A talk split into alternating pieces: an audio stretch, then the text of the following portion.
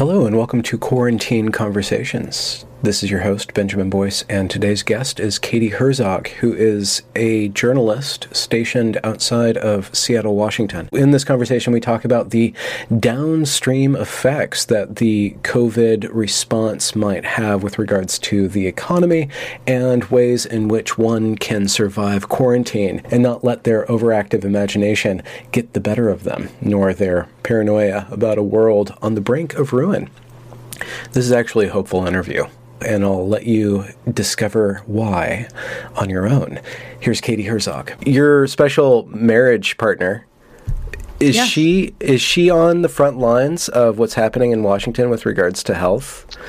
She will be very soon. So okay. she has um, volunteered to work at the ICU at her hospital. Um, much to my chagrin, I uh, knew she's a very moral person. Um, and so as soon as this thing started, I was like, oh, she's going to fucking do it. Yeah. And she did. Um, so I was not thrilled to like hear that she was going to be uh, working in ICU. But yeah, so she starts actually on Monday. She'll start working with COVID patients. Okay. Uh, well, because I'm, I'm wondering if you have any insight, because I'm kind of disconnected from what's really going on, and I think a lot of people are. And I'm wondering if if you have a little bit yeah. more insight on what's going on on the ground in, I guess, Seattle or in in our state. I live in Bremerton, which um, is a, as you know, but as your re- listeners, watchers probably don't, is a small town on um, a peninsula about 15 miles from Seattle. So I before I was furloughed, I commuted into Seattle, um, and I haven't been there. I've like my quarantine has now been like like I've lost all track of time, so I have no idea how long I've been home. I think it's been like either three weeks or maybe a month. I don't. I honestly don't know. Um, so it's been a while since I've been into Seattle, um, but I am still sort of watching what's going on from a distance um, via social media and through friends and colleagues. Uh, colleagues, I don't really have friends. I'll be honest about it. So um, I don't believe you. so uh, shit's bad. Like you know, everything is closed, like everywhere else in the state and and a lot of places in the in the U.S. Restaurants are closed, bars are closed, retail locations are closed, and a lot of places have boarded up their windows, I guess, in anticipation of looters, which seems insane, but also like shit that seemed insane and impossible a week ago is now coming true. Um, so there's a lot of like, from the pictures I see, it looks kind of like a like crazy like war zone or like post like natural disaster scene. Um, some places I think are, you know, sort of they're like painting murals on their on their plywood plywood fronts now to sort of like liven the mood, which is sweet, but still like fucked up that it has come to this. Um, and then one other strange thing about I haven't seen this in Seattle, but a friend of mine who works at the Seattle Times mentioned this, and I have seen this in Bremerton where I live. So I went downtown. I walked downtown Bremerton, um, which is a small town. Uh, earlier this week or last week, depending on what week it is, because I've completely lost track of time. Um, and all the businesses were closed. There were like there was like a co-op that's open, but you they're not actually open for business. You have to like order shit online and they'll take it out to you or whatever. So that was open. There was a bike shop that was open. Absolutely no business. And the only people who were like walking around who were out and about were visibly homeless um, or crazy. They were like talking to themselves. So it was like the rapture had come and like taken everybody except for this like small, like sort of tragic population. Um, just super bizarre. And apparently that's the same thing in in Seattle, but just like to a much greater degree because there's a huge po- homeless population in Seattle, and there's also a lot of people with like mental health issues. And so that's kind of who's left, or at least that's what I'm hearing from people. Um, so yeah, uh, my girlfriend works at the hospital there and her hospital is in much better position than a lot of the hospitals. Um, but they are right now they're in the process of basically so all elective surgeries have been called off. So what they're doing is and procedures. So what they're doing is they're they're getting ready for this deluge of dying people. So they're building units within the hospital that are just for COVID patients. Um, and of course, like they don't have the ventilators and the PPE, the like protective equipment um, that they need. So it's really fucking bad. Um, yeah, it's like the whole thing is just. It's crazy. It's crazy. It's but crazy. At this point, we're on the precipice. So we still don't know how bad it's going to get. We have projections, but the reality hasn't right. hit. Yeah. Right, right. I mean, we can see what's happened in you know in Italy and yeah. in Spain and Germany, so it's not like we're flying totally blind. Um, you know, and there have been like it looks like South Korea is doing pretty well. Singapore has done like a remarkable job apparently of of quashing their outbreak, but they're also like Singapore's a totalitarian. You know, they like they they drag you out of your house if you're if you're caught like you know within six feet of people. Like, yeah, if you have law, if you can enforce laws like this, you can like prevent people from spreading the virus. We don't have that. You know, we have sort of suggestions. Or um, would you be in favor of like a temporary totalitarianism? Do you think that? Uh, you know, I started thinking about this when the outbreak started, and I, I, you know, it, like I'm on a, or I was on a podcast every week called Blabbermouth with my colleagues at The Stranger. And one thing we talked about was like how, in some ways, it was good that this outbreak started in China and not Africa. Someplace it, had, it started in a place where they had like massive infrastructure, like they were able to build like COVID hospitals within a matter of like a week, and then also really limit people's transit. Obviously, it didn't ultimately matter that much because we live in such a globalized society and people travel. But if this was something like, you know, you have these like even more horrific diseases like Ebola and there's no infrastructure and there's no sort of, um, maybe no running water, like, I think it could be. I think if it had started in a in a less developed, like freer place, it it could have spread a lot faster, hmm. and it, you know it could be a lot worse. I mean, do I think that it's worth sacrificing civil liberties for something like this? Well, yeah, I do. I mean, we're in the I, in under normal circumstances, I'm incredibly concerned about sort of the the uh, the creep of, authorita- of authoritarianism, um, whether it's from the government or from people sort of requesting more authority in our lives, um, from be it from tech companies or whatever. Mm. But you know, when we're in the midst of a crisis, um, I'm very glad that they're they're the libertarians are like continuing to like you know uh, beat the drum for civil liberties. But I certainly feel myself. Mm. Very happy to live in a state where they're taking this seriously. Um, I think Jay Inslee has done a really a pretty good job, and not someplace like Alabama or Tennessee or Texas or wherever where they're saying like, "This is no big deal."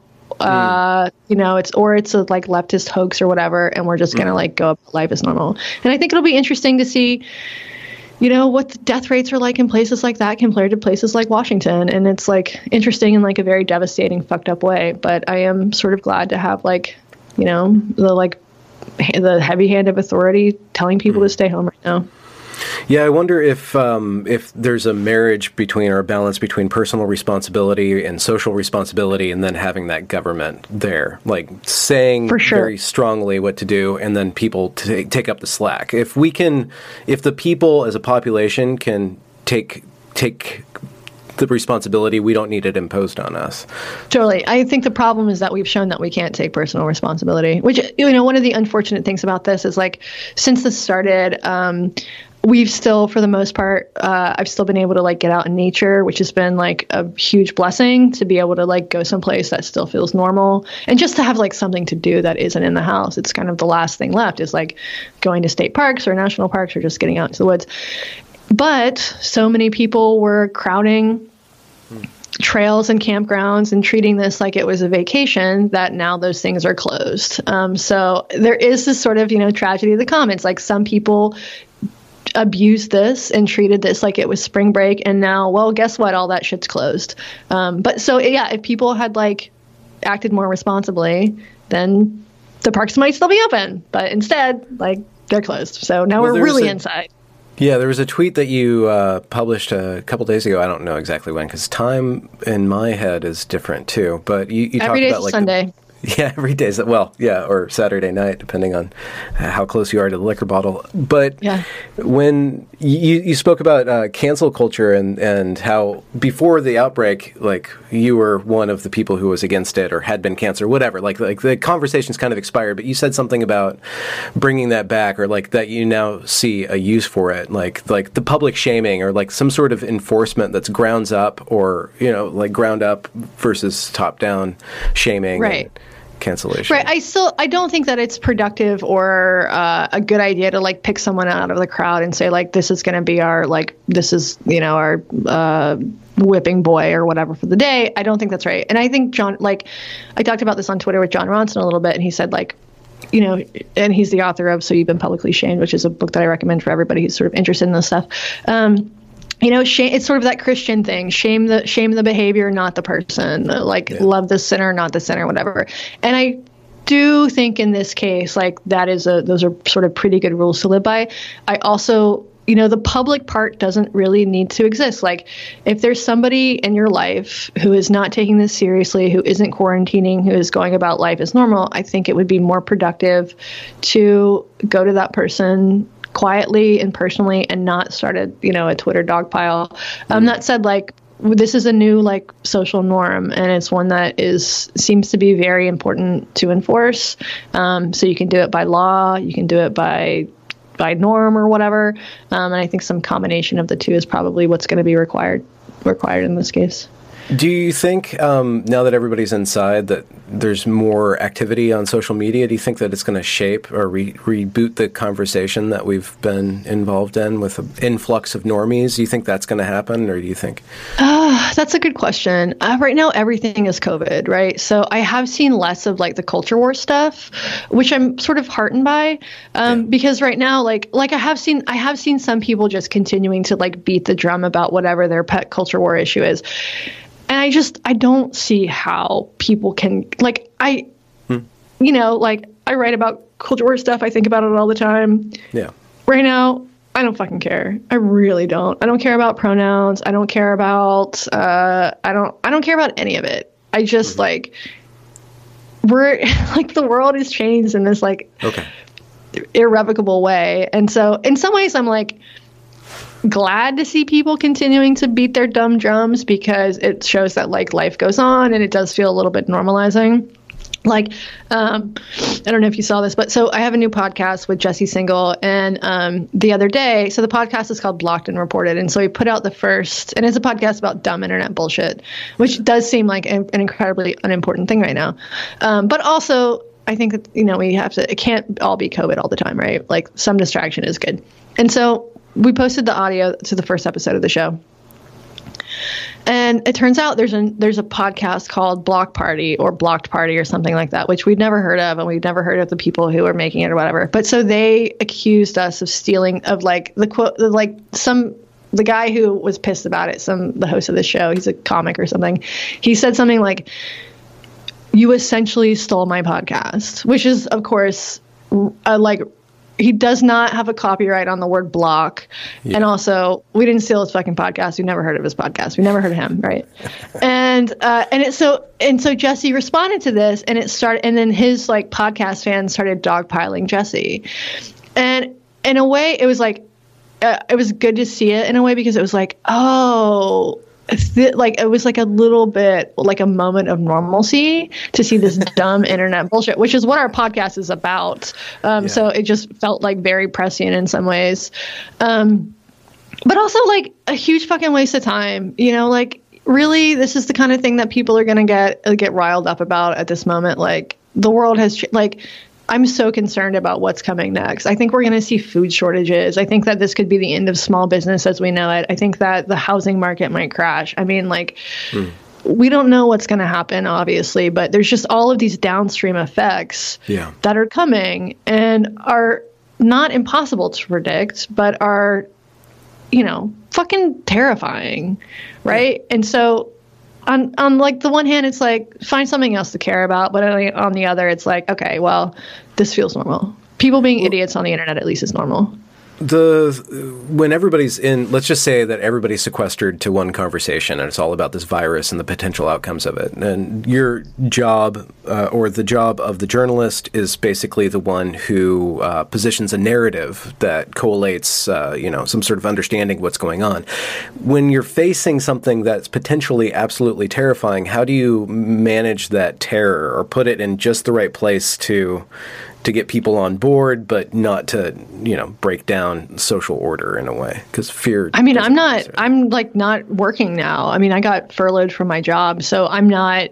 I'm sort of in some ways I'm like very lucky that I don't have to like be covering this stuff because okay.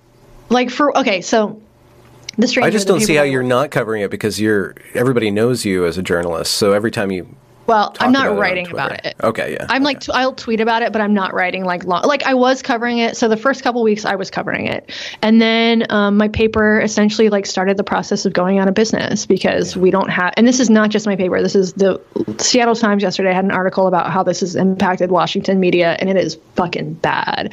Every alt weekly, eh, the few alt weeklies that are left, all these local papers, they've all gone through furloughs or layoffs or cutting people's salary. It's really, really bad, and it, there might be no recovering from this. Like this could be the end of lots and lots of local papers as we know it.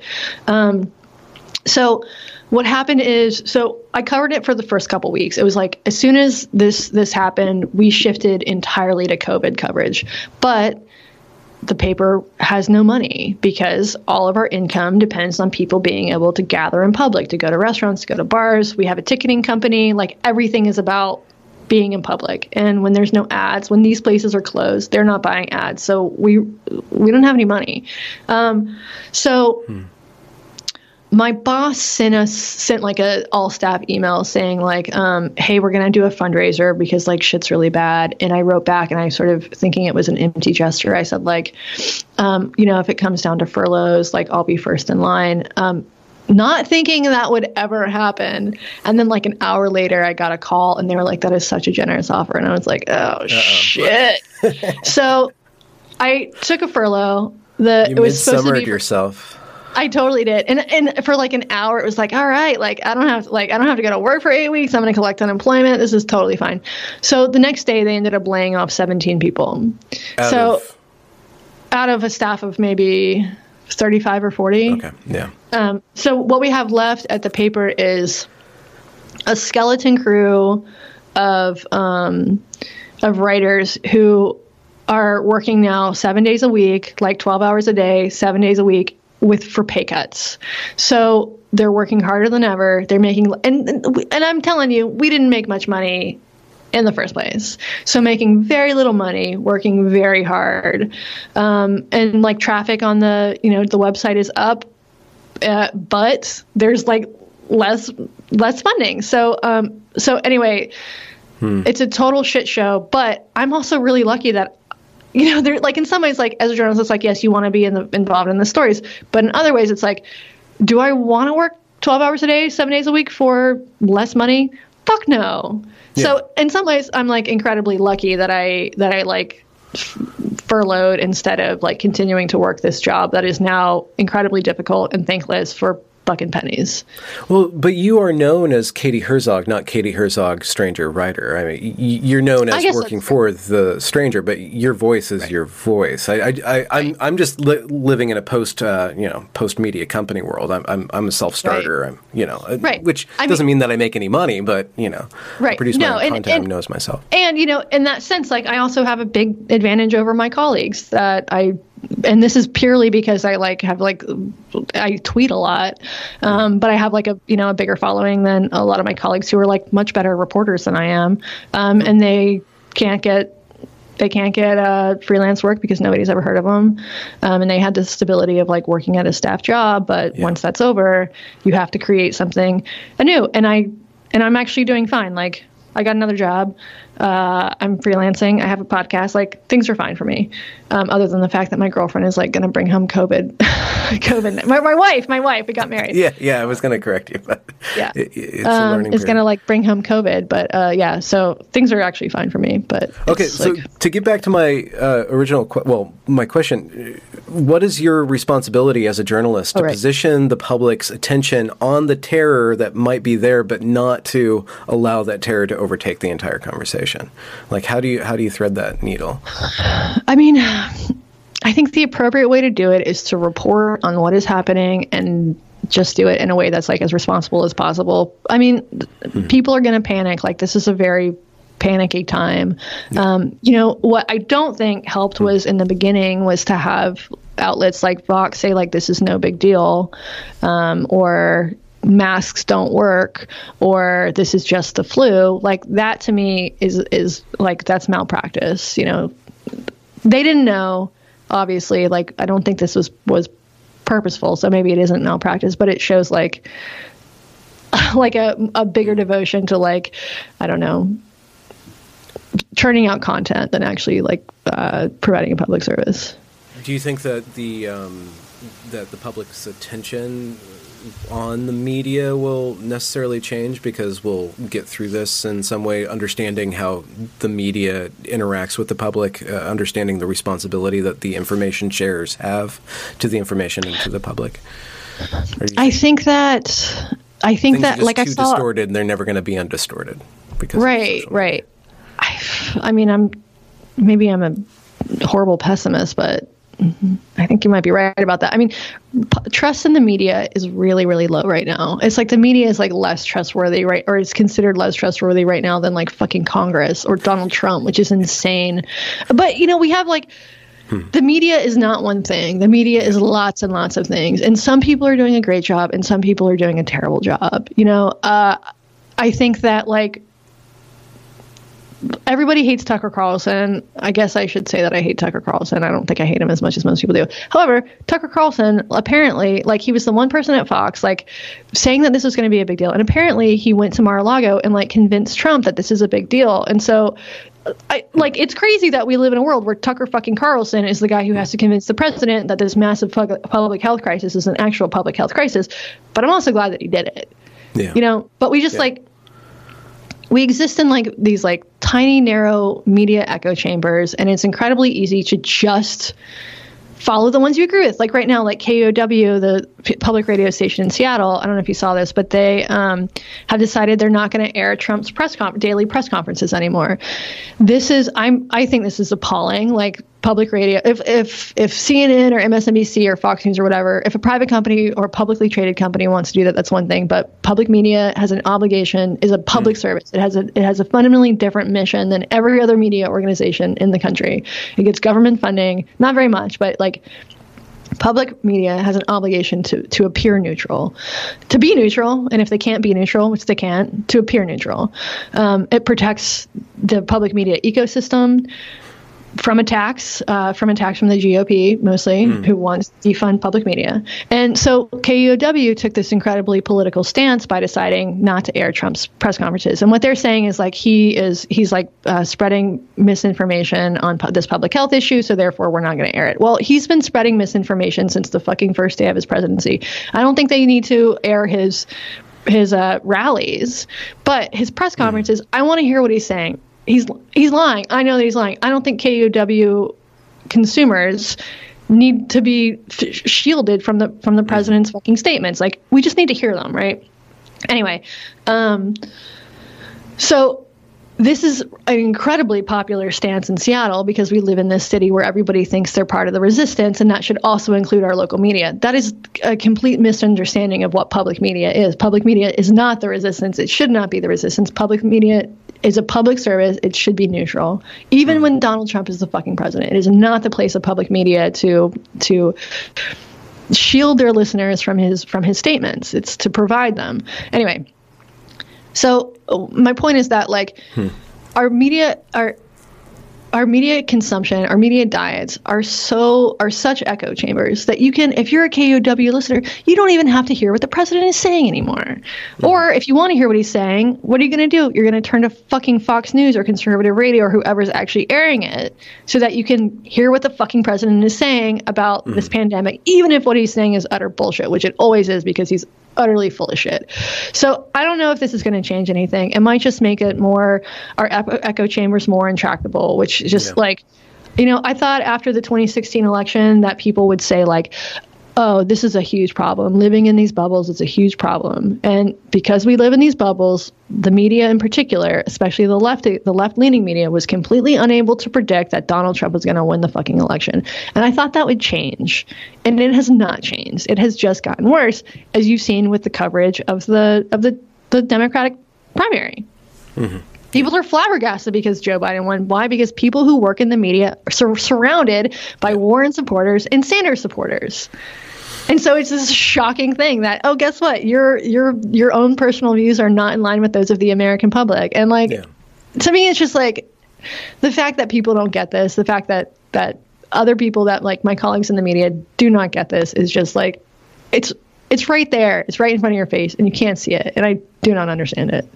There's a secret ingredient to certain people that certain people have where they resist that echo chamber at least enough, even though they have their biases and they, they consume the media that, that kind of supports their biases, uh, where they don't get taken up. Like if you look at Reddit, I, I, look at the front page of Reddit, and there's always some sort of politics uh, post that is always one direction. Trump is evil, Bernie Sanders is, you know, the second coming or third coming. I don't know which coming we're on, but um, and there's there's a lot of people who are taken up in that, and then there's something in those posts or in that attitude within that. Um, progressive bubble that we've seen that rapidly enforces if you disagree you're going to get punished um, and what causes somebody to see that and just uh, resist it or, or step out of it? And yeah, is that person better positioned question. when a crisis happens? Right. I think that's a great thing. I think that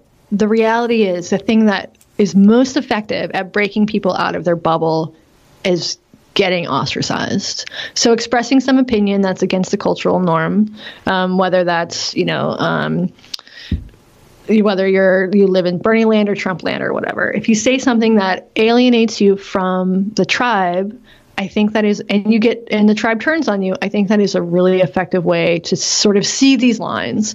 And and I think you and I both probably know a lot of people who've gone through yeah. a sort of uh, some sort of controversy, and they've come out of it with having like lost their community, lost their friends, lost their sense of of tribal allegiance. And I think that's great unfortunately, I mean, it can be incredibly like uh, painful and sort of disruptive to your life on a sort of a personal level, but it can lead to a much sort of more open mind um, and uh, just much, I think, a greater awareness of like of the of the sort of ties that that hold people mm. together and how these things are sort of artificial and and I think that can be a great thing. Unfortunately, the most effective way to break the to break people out of their echo chambers is to kick them out.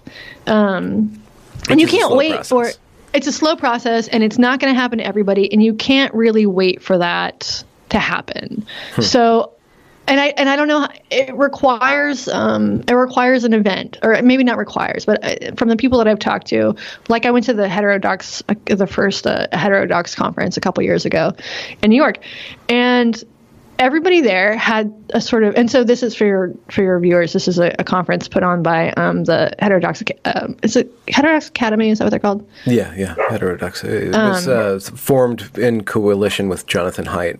Was one of the right. founders of it. Right, and so the the sort of um, fundamental idea of this group is to like increase diversity on diversity of thought in campus, yeah. right? Um, and so most of the people there were like liberals, not all, but like mostly liberals.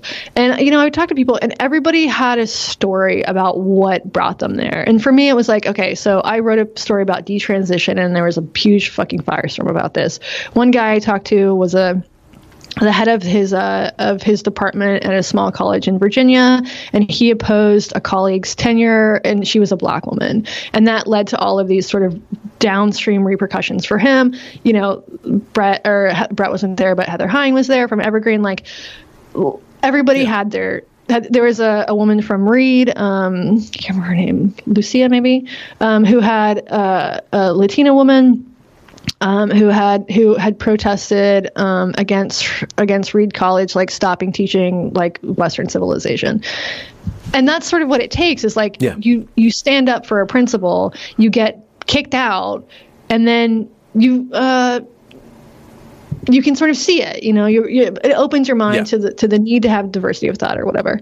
Um, yeah. So how you replicate that process without the personal event, I don't know, um, because it requires you know you you sometimes people's minds need to be opened.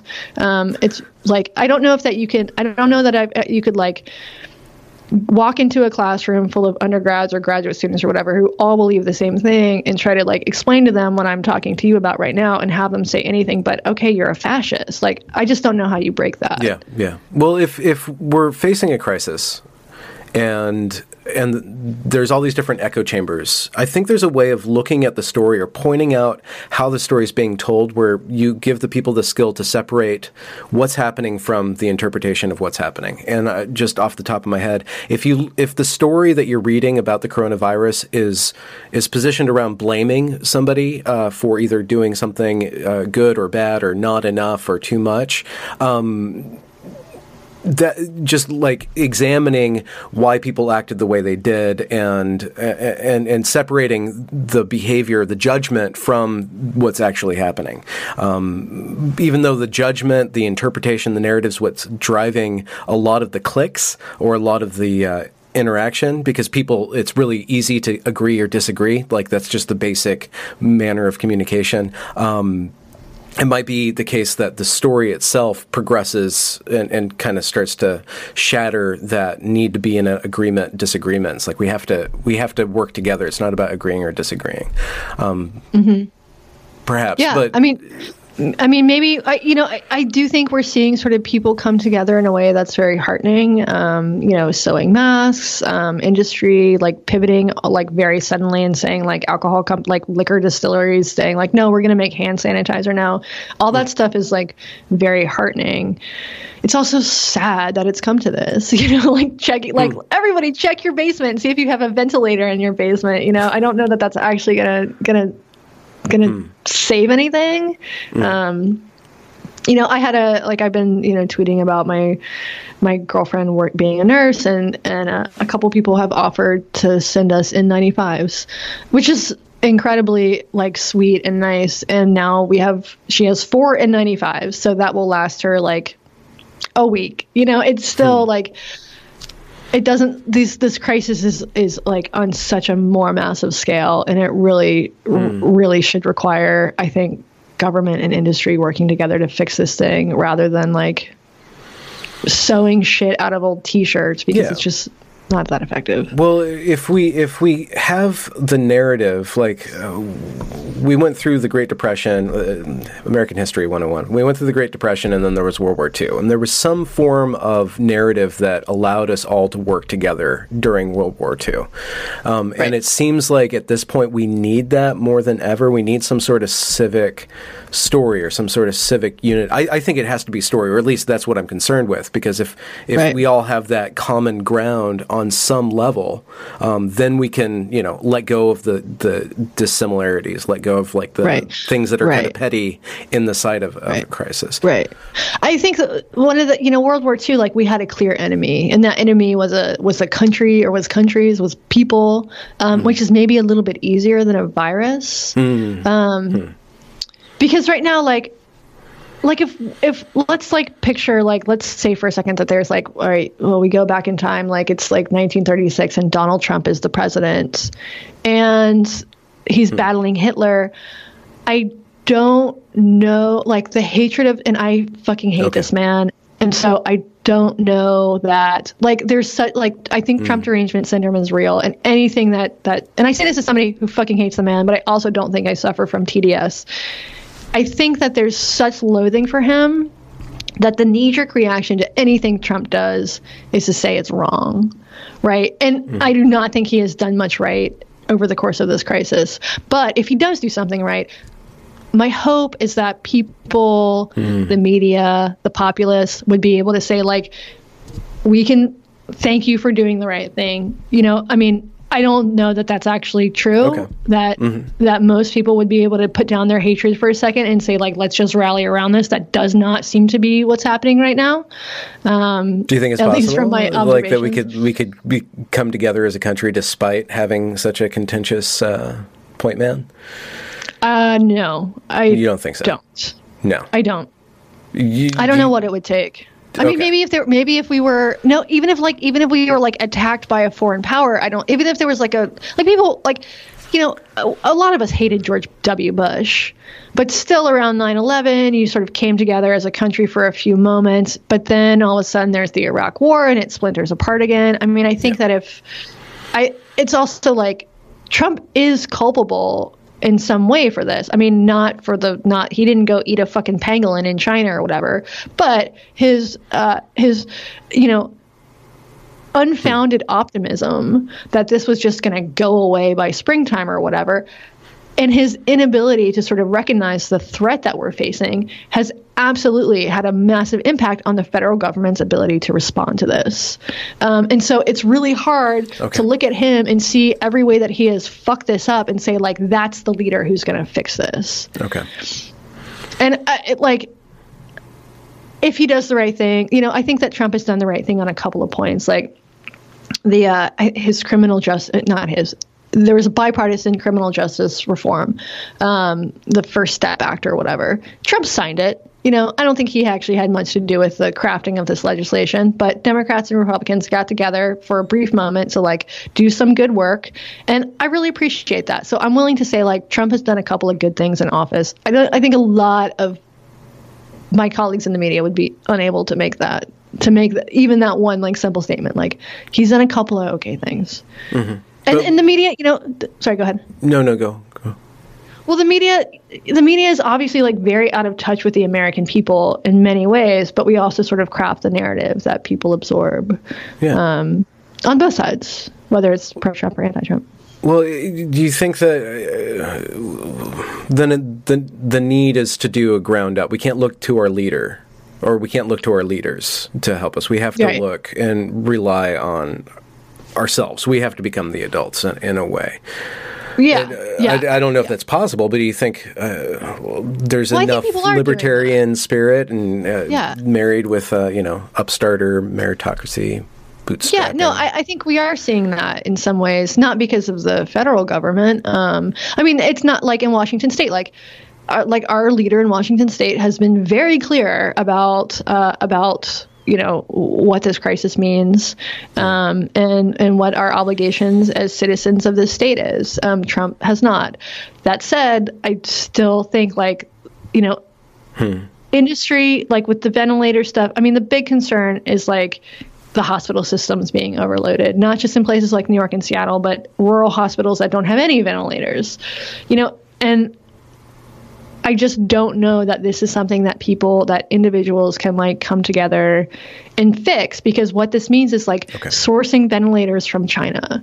And I like, I have a friend back in North Carolina who does a lot of um, uh, like like first response, like response to to um, to like natural disasters and stuff like this. I just got a message from her today. She was asking me if I knew anybody at Amazon or Facebook or one of these like very rich companies that could help because she's found a source of ventilators in China, which is great. But she still has to buy them, and I don't know anybody at, at Amazon or Facebook who can like you know throw in a few million dollars to pick these things up. So people are still like people are doing the work. It's really incredible that Yeah. people are trying to do the work, but it still requires like connections funding resources that most of us don't have so even if like we can you know plan our own victory gardens or whatever or sew face masks ourselves Yeah. like this requires a, a much much greater response from the federal government. I, elizabeth warren was talking about sort of a world war ii type mobilization just to like address the collapsing hospital system. And as much as i hmm. think elizabeth warren failed at her campaign like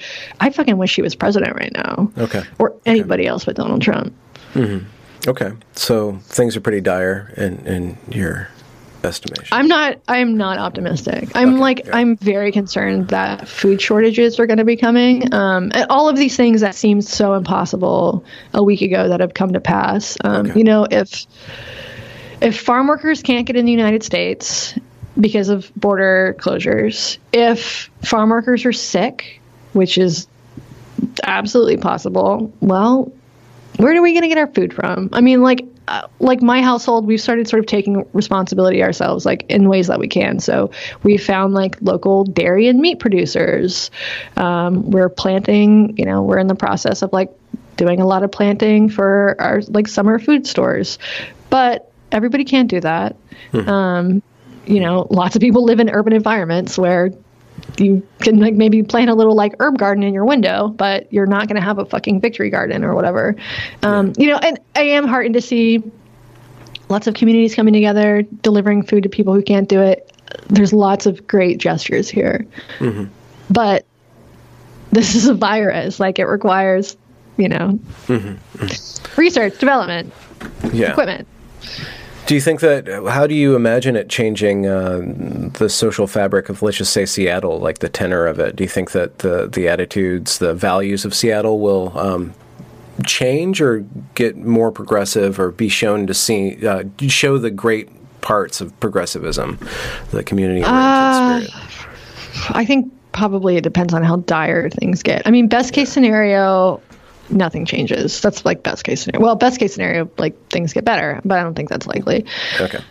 But I think that the things are, I think the changes are going to be way more material, um, and that's going to have sort of downstream effects. Like, I think most small businesses are going to go under. So that's going to have a huge impact on who lives in the city already, right? So Amazon's going to do fine, but there's going to be a lot of empty real estate because even if you're, you know, even if there's uh, even if there's like a rent freeze or whatever, well, the mortgages still have to get paid. And even if the mortgage, even if there's a mortgage paid, well, the banks still have to get paid. Like, so I, my fear is that we're going to see this great emptying out of small businesses. Like my sister's husband owns a owns a, a shoe store, like a running shoe store in Colorado. Well, he had his first. It's been open for 15 years. They had their first zero dollar day the other day, which is was like was very difficult for them. You know, like they're like really considering whether the business can stay open. Well, they can't stay open because the next day they got ordered to close by the governor. So Yeah. there'll be some ba- bailouts for small businesses, I hope. But let's say this thing lasts for 18 months. There is no fucking way that small businesses, that restaurants, that newspapers, that cafes, that retail places can stay open, can survive 18 months or a year or I don't know, even six months without any income. There's just no way. And that's going to happen all across the United States, right? So we could be seeing the end of small business as we know it. So I think that's going to have a massive, massive effect on who can live in cities, on uh, on like right now. So there's a housing crisis in Seattle. Well, the housing crisis might be over soon because people are going to not going to be able to fucking live there anymore because there's no jobs.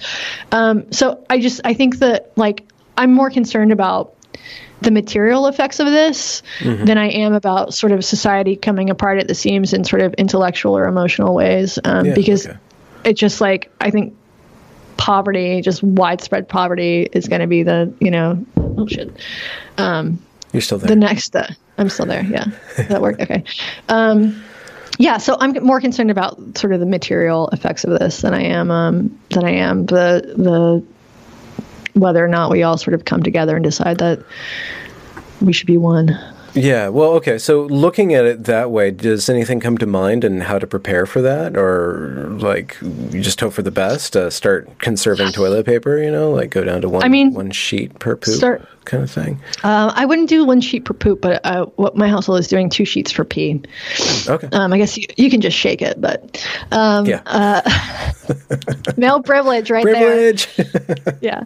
Um, uh, I think that people need to be conserving. Um, I've recommended that all my family members, especially my parents, try to find a local CSA um, okay. uh, where they can like get sort of like find local producers. I mean, you know, in some ways, 10, year, 10 years from now, we might look back on this and it might have ended, you know, oftentimes horrible things lead to good things. And what this might mean is like more local economies, you know, more local, like eat local has now it's been sort of like a something that either like you know farmers do or uh, or sort of like elite sort of you know NPR listening um, graduate school going like PhDs do you know you can afford to go to your local farmers market or whatever. Well if we can't get food from Chile or China or even the Midwest well people are going to have to start producing locally so I think there could be some like very far downstream effects that ultimately may sort of benefit community building. Um, but like in the immediate next Yeah. few years, just like massive disruptions. and, you know, I mean, people might become less like consumeristic in some ways. Um, although I think the consumerism that we do do will benefit Amazon and Yeah. Not anybody else. I wonder if and there will I- be some sort of hybrid then between local and corporate, because we still we're not going to. I can't imagine a world without Amazon. I mean, I can imagine a world with a better Amazon, but I can't see us going back to a pre-Amazon esque No. world. So No, I mean I think we might only have Amazon is the is the fear. And uh, Okay. Amazon has, you know, and Amazon has been a a lifesaver in the, in the past week, you know, for sure. Um, mm-hmm. I, I sort of make it a point not to shop at Amazon until this happened. And I've been shopping at Amazon. And I think probably a lot of people are doing the same. I'm glad that Amazon is intact. I'm glad that they've like maintained their logistical chains for sure. I also wish Jeff Bezos would take some of his billions of dollars and put it towards developing a vaccine or providing um, ventilators or fucking paying local hotels in Seattle so that healthcare workers have a place to sleep. I'm like, so mm-hmm. appalled by his lack of philanthropy in this moment. Like I know mm. he's doing important work to like keep to keep commerce going, but the dude's the richest man in the fucking world. Like, come on. Hmm. Everybody else is like is like engaging in some sort of charity. You can do hmm. it too. And maybe he's behind the scenes and he just like hasn't like done a good job of like marketing that, but at this point it's like you have benefited massively from commerce. You will benefit massively from this disaster. Hmm. Give back. Mm-hmm. So, what would Amazon not be able to provide then? I guess uh, local sources of food. Then, I mean, in your estimation, what would be the the local economy married to like that global chain? I mean, I think they could provide food. I mean, they, okay. they do provide yeah. food. They do. Yeah. I mean, Amazon Fresh is like hugely popular in Seattle. Um, I don't know where oh, they, they do produce in, in Seattle. Yeah. Oh, oh yeah. Know that. Okay. Yeah. Um, so, uh, you know, I think it would be possible for Amazon to, you know, partner with um, with local food producers for deliveries and stuff like that. That would be good. Um, mm-hmm. I don't think it would be as good as if they could just cut out Amazon entirely and like other people get some of that some of that piece of the pie. Um, but I think this this disaster will be really good for corporations that already have money and will be really bad for everybody else. I mean, Amazon could buy up all the fucking real estate in Seattle and install little Amazon businesses or little Amazon bars or bookstores, and there'd be no cashiers or personnel. Robots could could run everything, um, and life would go on. It would just like be a little bit, I don't know, paler compared to uh, sort of what life is now. Do you think that socialism might come into vogue broadly in America? Do you think that this might be? You know, I don't know if socialism is quite the word for it, um, okay. but we are certainly seeing some like far left principles being instituted very quickly and also some libertarian principles you know i mean regulations are really going out the fucking wayside right now. Like i find it very unlikely that any hospital in america would have accepted hand sewn masks from from volunteer strangers or like or like n95 from construction sites a month ago. Um, and so I think libertarians are really sort of uh, sort of sort of watch. I mean, in a lot of these regulations, like I believe in like in like I believe in regulation, a lot of regulations are just like technocratic bullshit that shouldn't exist. And I think we're really seeing that now and seeing how a lot of these are falling away. And I hope that, like things like alcohol delivery. So that's illegal. Now it's not, you know? Why should mm-hmm. alcohol delivery be illegal? Um, these sort of moralistic rules, I think we're going to see sort of those fall by the wayside. Um, and yeah, some socialist principles, I think will, I think will take hold. I mean, uh, not UBI, but these, uh, but these checks, checks towards yeah. Yeah, um, and you know, universal health care is also going to be uh, that's going to really be an issue as people start mm. going bankrupt, and yeah. and but also like hospitals are now like so hospitals make a lot of their money off of like off of surgeries and procedures and shit like that. So that's not happening anymore, right? Yeah. Okay. Yeah. And so they're also like hospitals are busy, but I don't think they're profiting off of this. Yeah, no. Um, so they'll you know, have to rely on the maybe, government. At least right, right. Yeah. So I think there'll be some like big bank bailouts. I think there'll be hospital bailouts. I hope there'll be small business bailouts. Um, and all of that is sort of it's a little bit socialist. Hmm. Um, I don't know if we're going to see like the government taking over industries, which is the part of socialism that yeah. I that I particularly am not fond of, because um, I don't think the government is better at running anything better than than, uh, individuals. better you know, than a bureaucracy. It, will be interesting to see what happens with schools. Um, you know, it's yeah. I yeah, I, am pretty certain that Evergreen's not going to survive this. I'm pretty certain. Yeah. They were they were pinning a huge amount of their hopes on the legislature bailing them out. And Yeah. I don't think the ledge is going to do that this time I mean, around. it's yeah. Uh, any surplus surplus states have or cities have is is I think going to be going to go directly in response to this. Or in like I don't know if you saw this, but in Seattle, there's this massive bridge that connects West Seattle to downtown, and they just closed the bridge. There like there were cracks in the bridge, so they just closed the bridge. Which it's in itself. I mean, if this had happened pre-COVID or post-COVID, would just been a traffic total fucking nightmare. So it happened con- conveniently happened while there's very little traffic, but that itself is like a massive, massive. I mean, I don't know how many billions of dollars it takes to build a bridge. We're not. I mean, Seattle's a, Yeah. a rich city, but come on, after this, like, mm-hmm. I don't know. Mm. I, I there's a I don't know why I'm just having I'm I'm completely a noob I don't know anything but I just I could see that the hospitals being over overstrained to the point of nearly breaking but like just barely getting through then we'll have this surplus. It might be a good way to to redesign our healthcare system or focus a lot of attention on it so that we can take steps to make it much more efficient than it has been. It might Right. be like the Yeah, shock to the there- system Yeah, there has been some discussion about, you know, um, it's like very difficult to move from state to state uh, and practice medicine in a different state, which is insane. Medicine doesn't, you know, change from Washington to Oregon. Um, so I think they're going to do away with some of those regulations, with, which will help. Also, this is really just like, I didn't have an, any idea that there were only like, you know, I don't know what the what the statistics are nationally, but there's like hundreds of thousands of people per ICU bed in the United States. You know what I mean? Like, hmm. we just don't have the capacity yeah to deal with a major public health crisis. We don't have the hmm. capacity to deal with a minor public health crisis, it turns out. And so, you know, I don't have any faith that this will get addressed under the Trump administration, but maybe we'll have another president who can actually, like, figure out some of this shit. I also, like, I'm not in favor of free higher education because I think it devalues the, the uh, devalues a degree. I, I think it should be free for a small number of people. I think fewer people should be should be in higher education. I think we need more uh, job training, more um, vocational education, and less like creative writing majors such as myself. And I think you should more Same. jobs. I think fewer jobs should require a degree. Um, I have a degree. I do not need it to do my job. Um, and I think that one. I think one way to get more people into healthcare would would be to say, actually, medical school should be free.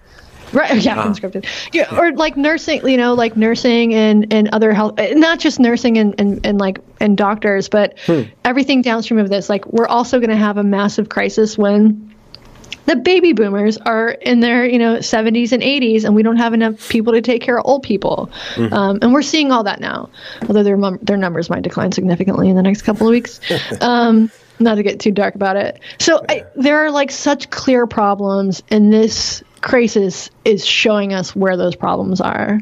Um, i don't have much faith in our ability to correct the problems. Yeah, well, it, it's kind of Darwinian in a way. It's just gonna we're gonna survive somehow. I mean, we're not gonna completely be wiped off the face of the planet, but a lot of No. uh, a lot of suffering um, that, that could have been mitigated is gonna Yeah. land in our laps pretty soon. Uh, Do you have a Do you have a, a, a plan for? I mean, are you on furlough now, or for your day job, or? So far as I know, they will be paying us. I- I'm under contract, um, so I work for a school district very locally, um, and they they said that we don't know how we're going to do it, but everybody's going to be paid through the year. So I mean, I don't Oh, make a lot of money off of that, but there's Right. that. Um, so uh, you know, I'm going to be there. I mean, people are going to have kids; they're going to need to get educated. So you know, if everything goes online, if we do some sort of really severe reboot, I I think the educational structure will still be there.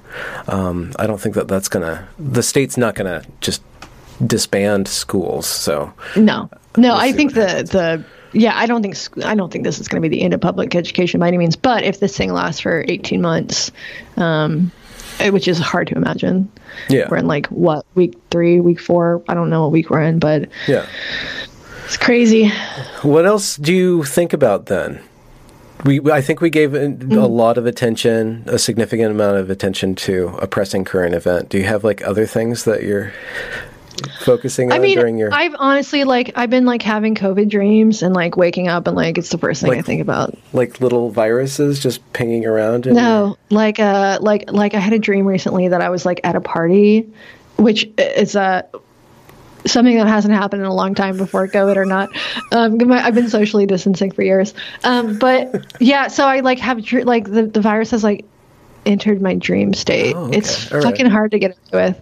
I mean, you know, like I got married, um, so there's that, uh, which was like a nice distraction for a day although it was like such a COVID wedding that it wasn't. That what does that mean? Did you guys wear well, masks or something? You, you lift up the veil to kiss. we didn't wear masks, but we did. So, so like, let me preface this by saying this: like, people are like, like, feel bad for us that our like wedding got canceled or whatever. That's not what happened. So, my girlfriend and I were not planning on getting married, and then the virus hit. And so there's a couple reasons we decided to do this. The sort of practical one is that because she works in healthcare and like it just makes sense sort of to have that legal protection right now in case anything happens. But the bigger impetus was that we wanted to have a wedding. We wanted to do it in a way so that we wouldn't have to invite anybody to our wedding. Like we didn't we just did not want to have a wedding. We wanted to be married, but we did not want to have a wedding. And like that includes like not inviting our families. Um so even if we had had a courthouse wedding like my mom would have like wanted to fly out and be here my sister would have wanted to be here and then we would have like had to invite her family and then what you have is a wedding and i just like i don't want a wedding i don't want to like stand on a fucking like like on a stage and like talk about emotional shit. I just don't want it. It's just fucking painful. It's embarrassing. I'm just not one of those people. Um, I would rather do almost anything else. I would rather like like get pelted by eggs than I would like on a stage than like stand up and say vows, which is probably more likely to happen to be honest. Yeah. um, so this was really the perfect excuse to do it in a way that would it means that we didn't have to invite anybody. Um, mm So as soon as it like as soon as it was clear that uh, you know weddings were banned, parties were banned, it was like now's the time to do it. Yeah, Perfect excuse. COVID cover story. Right, right. Although I keep talking about it, so uh, it's not that much of a cover story. if I continue to, to, tell people the actual reason we did it. Um, so we did it on uh, what's today? Ago, Friday. Right? Yeah, yeah, we did it on Friday. Wednesday. Oh. Um, so we had to. So the courthouses are closed, so we had to find an officiant and my um, so we needed witnesses and i have a cousin who lives on bainbridge island so um, which is like 45 minutes an hour an hour from here. And so we asked my cousin and her husband to be our witnesses um, you know just to like make it simpler. Well you couldn't put it um, on a dash cam or something like that and have remote witnesses? No, they have to gotta, be because you've got to sign. Oh okay so you the way it gets is like you apply for so i just learned this. So you you like go to the courthouse you apply for your marriage license. They give you the marriage license and then you have like 60 days to complete it, it, it, you have to there's a three day waiting period. And then it has to get signed by two witnesses the couple and an officiant. So the minimum number of people you can have at a wedding is five. It occurs to me now that i could have just like like written some like forged somebody's signature and it probably would have been fine. Um, but we didn't do that. We like did it legally. So we went to my cousin's house and her neighbor is one of those like internet officiants or whatever. And so he performed the ceremony and there was no ceremony. Um, it like he's like you know he like got like Universal Church of Life or whatever blah blah blah, um, and so uh, yeah so we, huh. he said like three words um, and then we all like stood six feet away from each other and signed it using our own pens um, and like doused ourselves in purell after. The whole thing took like three minutes and then it started hailing and we left. Oh there you go. There's it was great. Then we came home and took a nap. Oh okay. What does it feel like on the side of marriage then? Not any different. Do you, you guys don't fight more or less or to have no. like, you're not whipping the out like the witticisms that you've been held, holding back. No, I ha- we have rings now, so that's sort of oh, okay. the biggest difference is that I'm used to getting I'm getting used to wearing a ring. Okay, so you're um, kind of lopsided. You have to like make up for it a yeah, little bit. Used to it. Oh, um, yeah, and I actually, nice. I, yeah, it's very plain. I, I think I think we're gonna. I don't know how long the ring's gonna last. It feels kind of weird on my finger, so, so there might be absolutely no difference. Um, you know, Hmm. I think for other people, this would have been like a very um, sort of depressing way to like mark their marriage. But for me, it was like really my dream wedding. No okay. people, no vows. We're gonna have like a weird ceremony with each other where we like I don't know like like do like blood brothers or something okay, like that. Yeah, yeah, okay, yeah, yeah. Eventually, we'll like we'll like have a nice dinner and like maybe say a few words to each other, but you know, we got a lot of time. We're gonna be stuck in this house together for a long time. Yeah. Okay. And um, what what's uh? So you and Jesse are doing your thing. Is that going to be a weekly podcast? Yeah. Podcast? So our podcast is called Blocked and Reported. Um, and uh, yeah, it's going to be weekly as far as we know. We are sort of still like working out the kinks right now. It's going to be Um, full so- bullshit. Just total like put your bullshit. brain on ice. Just look at Yeah. this crazy event that happened. I mean, we're probably going to talk about COVID because we are going to talk about COVID because there's no way to not talk about COVID. Um, but yeah, we like the ideas. The idea before it started was just like a podcast about stupid internet bullshit, but now it's a podcast about stupid internet bullshit plus like a COVID update. Yeah, I don't think that stupid internet bullshit. We're going to have a dearth of that. I don't think we're going to enter into a recession of that. I think. No, I don't think I don't think so either. I mean, we're already seeing the hot takes, you know, like uh, Vice, like trans people can't get their surgeries during this. And it's like, okay, well, neither can people with cancer. Yeah, yeah. We're running out of underwear. Oh, Yeah. cool. Do you have Thanks a so washing much. machine at your house? That's one Yeah, we I'm do. Well, well, do you want to buy one? I have an extra one. No. if anybody wants one, it's- this year. Oh, okay. I have a double. Yeah, I, it's a double. It's a washing and a dryer. It's one unit, Nice. six feet tall. If anybody wants it, five hundred dollars. Good deal. it. Yeah. What? Why did you bring it up? Do I look? I don't know. That's just nappy? there's like a lot of reasons I'm like grateful to not live in a city right now. Oh yeah. Um. Yeah. Like space is a huge one, but also like having a fucking washing machine. Yeah. You're on an island, so you're separated. If the mobs, uh, if if this term's zombie, you'll be fine. I guess. Yeah. I'm in a I'm in a place with I'm in a navy town, so there's like lots and lots of guns here. Yeah. Um, I don't know how to use any of them, but like my across the street neighbor is an 86 year old man who has over 200 weapons. Oh, so what? I figure if it comes, to, I know he like has a literal armor, armory in his house. He ma- he makes them. Um, we can't see him right now because he's uh, uh you know in the high, risk. risk. group. So Yeah. it's it's kind of sad. Like he was. Um, I'm not going to say I was one of his primary social contacts or best friends, but he was definitely mine. oh um, really? Well, I, I mean, in the last couple weeks, I like we take, we have a, like a very friendly connection. Like we take his dogs out, his dog out, and he uh, and make him food and stuff like that. So it has been sort of sad. Not not like, you know, here's a guy who like lives alone and just lost his like primary social contact. Okay. Well, you can do that. Uh, ten cans. You get some beans, empty them out. Eat, eat your bean soup. Get a tin can, little string. Go back. Yeah, Let's revert back to to twelve year old Yeah. times. Yeah, I'm sure he'd be down with it. Or like Yeah, he probably has CBs. You know. Just Well, we also have cell phones. oh yeah. I, I guess if you want to go there. Yeah, yeah. Well, thanks for the enlightening conversation, Katie. Your brain is always Yeah. it's sharp as ever. I don't know what you're doing with your time, but your the brain is has not been affected. Uh, Well, thank you. I've been smoking slightly less weed. Okay. Slightly. Yeah. What's going to happen with that? Is are we going to have a dearth of uh, marijuana? Is that a shortage that going to come? The shops are still open. They have been Oh. declared essential businesses. Very which essential business.